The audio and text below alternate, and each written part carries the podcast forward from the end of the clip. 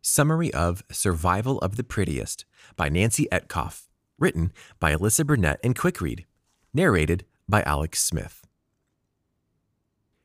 Introduction I love both my cats equally. I really do. But there's no question that one of them is prettier than the other, with striking golden eyes and velvety black fur that glows almost indigo blue in the sunlight. There's something about her that makes you want to keep staring, it doesn't hurt that she's a tuxedo cat with a solid black face perched above a pure white belly. She looks as if she's ready for a masquerade at all times. And although I'm only inclined to stare at her more, gazing in wonder as I try to imagine how it's possible for any living thing to be so beautiful, I've noticed that she has a more exaggerated effect on others. People are more inclined to give her treats, for example, or try to get her attention, even though she's too aloof to engage with either. People are drawn to her, yearning to touch all that luxurious fluff and win her affection. And even though my other cat gets more than her fair share of love and attention, there's still a marked difference in the response generated by her more attractive sister. This response illustrates two things that Nancy Etcoff already knows. One, that people are inexorably drawn to beauty. And secondly, the discrepancy between our treatment of things that are beautiful and things that are not is uniquely problematic. After all, if people are inclined to treat my cats differently because one is prettier than the other, how much worse is it for people? In fact, we already know that when it comes to people, our preference for beautiful things can lead to discrimination, low self esteem, and bullying. And although we'd like to think we might have evolved beyond these shallow biases, Etcoff asserts that we haven't. And over the course of this summary, we're going to learn why. Chapter 1 the science of beauty. When we think about science, we tend to consider avenues like biology, anatomy, or physiology.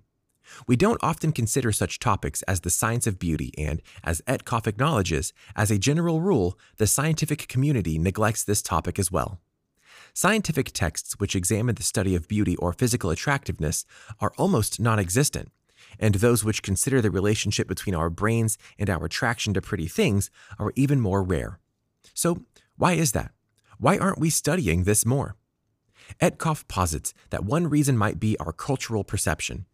For example, she cites Naomi Wolf's seminal text, The Beauty Myth, which conducts a critical feminist analysis of beauty. Wolf concludes that beauty is nothing more than a social construct established and perpetuated by the patriarchy and cosmetic corporations. And you don't have to look too far or too long to discover the effectiveness of this conspiracy especially if you're a woman. The pressure to be attractive, to present yourself as a sexual object for men to oogle, and to engage with performative femininity is both overwhelming and constricting. It keeps us buying makeup and altering our appearances. It keeps us awash with insecurity. But although Wolf's feminist analysis is spot on, it only acknowledges part of the problem. In fact, Etcoff argues that to address the question of beauty through only one critical lens is to oversimplify the problem, because we cannot focus exclusively on social construction or modern perceptions. We must acknowledge that the concept of beauty originated in the human mind, and as such is not a modern concept. Instead, it is part of an evolutionary journey that spans 10,000 years and therefore must be studied through a lens which evaluates biology, psychology, and gender studies as well. So, as we attempt our holistic and interdisciplinary investigation, let's dive into the next chapter with the most important question What is beauty really, and how do we define it? Chapter 2 How do you define beauty? The phrase beauty is in the eye of the beholder was pretty much created for this exact question. Because the simple explanation is you can't. There is no singular definition for beauty because it's not a static concept and it doesn't look the same to everybody. However, no matter how we define beauty, one thing remains universal. We know it when we see it. Psychological studies, like this famous one conducted by Judith Langlois, confirm this theory. For example, in the context of Langlois' study, adult participants were asked to examine a collection of hundreds of pictures and consider the faces of the people represented in them.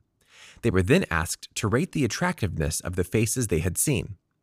In the second stage of this experiment, she showed the same collection of photographs to a focus group of babies to see which faces they would gravitate towards. Without ever having met or been influenced by the adult participants, Langlois observed that the babies were drawn towards the same faces which had been preferred by the adults. To further test this theory, she expanded her focus groups to incorporate different demographics. For example, she showed the same collection of faces to a group comprised exclusively of African Americans, then to a group of Caucasians, then to a group of Asian Americans. Although the participants varied, the results didn't. Almost all of the participants rated the faces in the same ways. And after she conducted her experiment with the babies a second time, she noticed that the babies weren't just gravitating towards people who resembled their parents, they were selecting faces that looked nothing like their own mom and dad based purely on instinct. Even though the babies couldn't articulate the motives, two things were clear to Langlois. Firstly, that our standards of beauty aren't necessarily formed by our parents, or even by people who look like us. And secondly, our understanding of what we find attractive is primal, nonverbal, and innate. As a result, Langlois' study concluded that we are born with an ability to identify beauty even if we never fully developed the capability to define it. Chapter 3 Beauty can be a survival instinct. If you guessed from the title of this book that we might end up on this subject soon, you're right. So, how is beauty beneficial to survival? We can explain this by examining some of our basic human instincts. We know, for example, that humans are drawn to pursue food, shelter, and connections with others. But what you might not know is that these impulses are guided by the chemicals in our brains. Our four happy chemicals, oxytocin, serotonin, dopamine, and endorphin, each serve different functions when it comes to helping us survive. Dopamine, the feel good hormone, is released every time we do something that promotes our survival, whether that's finding food or engaging in a pleasurable activity. This is to motivate us to do it again. So, for example, when our early ancestors found food, they received a surge of dopamine to encourage them to keep finding food and stay alive.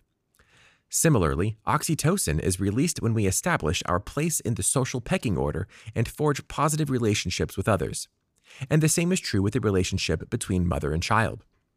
For example, when a mother holds her newborn baby, her brain releases a spurt of oxytocin, which encourages her to protect and nurture the small, fragile creature in her arms.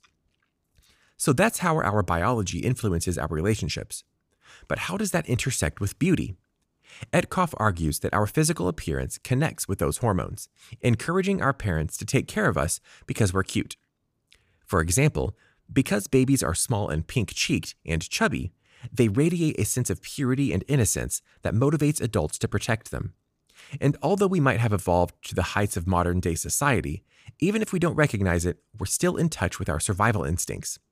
We know that babies can't be left on their own in the wild, per se, so our desire to help our species survive kicks in. The author observes that this has been observed in the animal kingdom as well. In fact, Austrian zoologist Konrad Lorenz discovered that there are certain universal features among mammals which translate as cute and motivate adults to care for babies. For example, his studies concluded that features such as a large head and a small face, big round eyes, small ears, a short snout, chubby cheeks, soft skin, playful behavior, and a funny walk are endearing to us. It's why we're obsessed with puppies, kittens, and human babies. It's what activates a mother dog or cat's protective instincts in the same way that a human woman's maternal instincts are triggered. And a 2013 study concluded by the Dutch publication Behavioral Processes confirmed that people feel more empathy towards babies and puppies than they do towards adult members of either species. This, therefore, proves that physical attraction aids our survival by motivating adults to care for babies. However, beauty has another role in the animal kingdom as well. It preserves species by helping animals find mates. This is especially noticeable in birds because they stand out due to their bright plumage. The vibrant red coloring of male cardinals, for example, is what makes them attractive to females. And studies show that males who have brighter feathers longer tails, and more intricately decorated tails have a better shot at finding love. Unsurprisingly, this indicates that cardinals who stand out by virtue of being more attractive are more compelling to prospective mates. and we already know that the same is true of humans. Undoubtedly, we've all watched as the attractive kids in high school were repeatedly asked out on dates, while their less glamorous counterparts felt ignored and looked over. But this behavior has also been affirmed by studies which examine marriage rates of girls who attempt to marry immediately after leaving high school. When girls pursue marriage in favor of pursuing a career or education, with their life's qualifications reduced only to their marriageable potential, the deck is overwhelmingly stacked in favor of those who are physically attractive. In fact, pretty girls who marry young and without jobs or education often wind up marrying men with substantial incomes and education. This just goes to show how heavily beauty influences our decision making when it comes to choosing a mate. Chapter 4 What qualities do we find beautiful? Choosing your friends or partners based on their physical appearance is like looking at a box of cereal and saying, I want that one, simply because you like the design on the cover. In some cases, the cereal might blatantly advertise that it tastes terrible or that you won't like its contents. But we often choose it anyways because it looks pretty. So, why do we do that? And what aspects of physical beauty compel us to say, I want that one? To answer this question, the author returns to Langlois' study, which we discussed in the previous chapter. During the course of this study, Langlois noticed one common theme. Everyone, including the babies, instinctively gravitated towards faces which were more symmetrical and which appeared softer and healthier. This indicates that we assess a potential mate's attractiveness by similar standards to those of early humans. For example, features like lush and healthy hair spotless skin, and symmetrical face structure signal that this person is a robust and healthy specimen whose genetics would advance the survival of our species. And although it's highly unlikely that that's what we're considering when we ask that cute guy out for drinks, the truth is that these factors are embedded in our subconscious. We're drawn to people who appear healthy and attractive because, on some primal level, we know that they're likely to survive. Partnering with them will increase our chances of survival it might be pretty unromantic to think about, but the author confirms that these are the physical attributes which typically draw us towards prospective mates. Chapter 5 The Benefits of Beauty. Now that we've discussed the biological benefits of beauty, what about its social benefits? Although we've already confirmed that beauty can enable us to connect with prospective mates and marry well, the benefits don't stop there.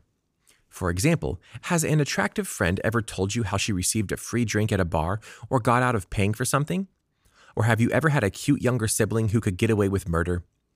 Unsurprisingly, beauty engineers these social benefits as well.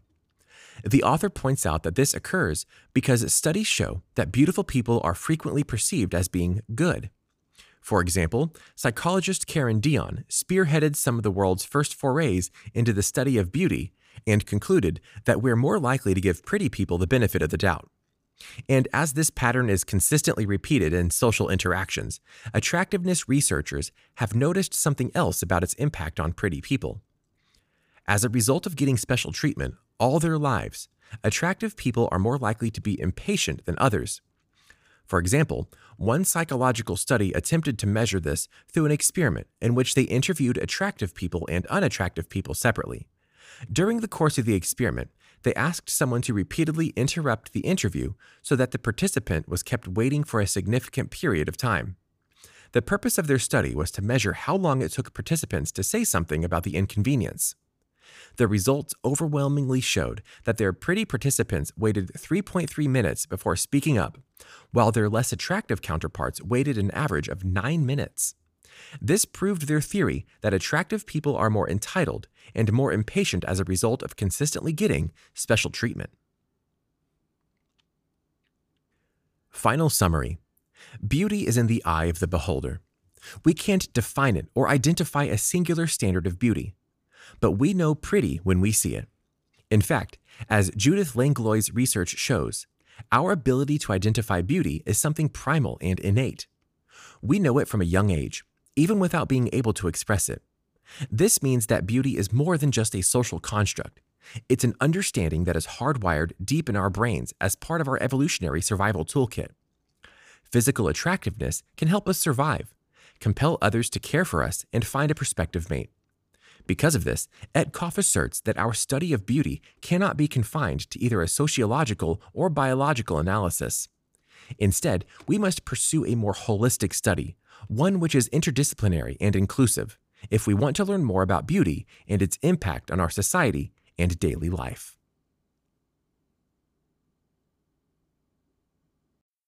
This audiobook summary was brought to you by QuickRead. We hope you enjoyed this audiobook summary. If you want more audiobook summaries like this, download our app in the App Store or Google Play and get access to thousands of other free book and audiobook summaries. Listen to them while working out or commuting to work and get the key insights of books in minutes instead of hours. Go to quickread.com/app and download our app for free today.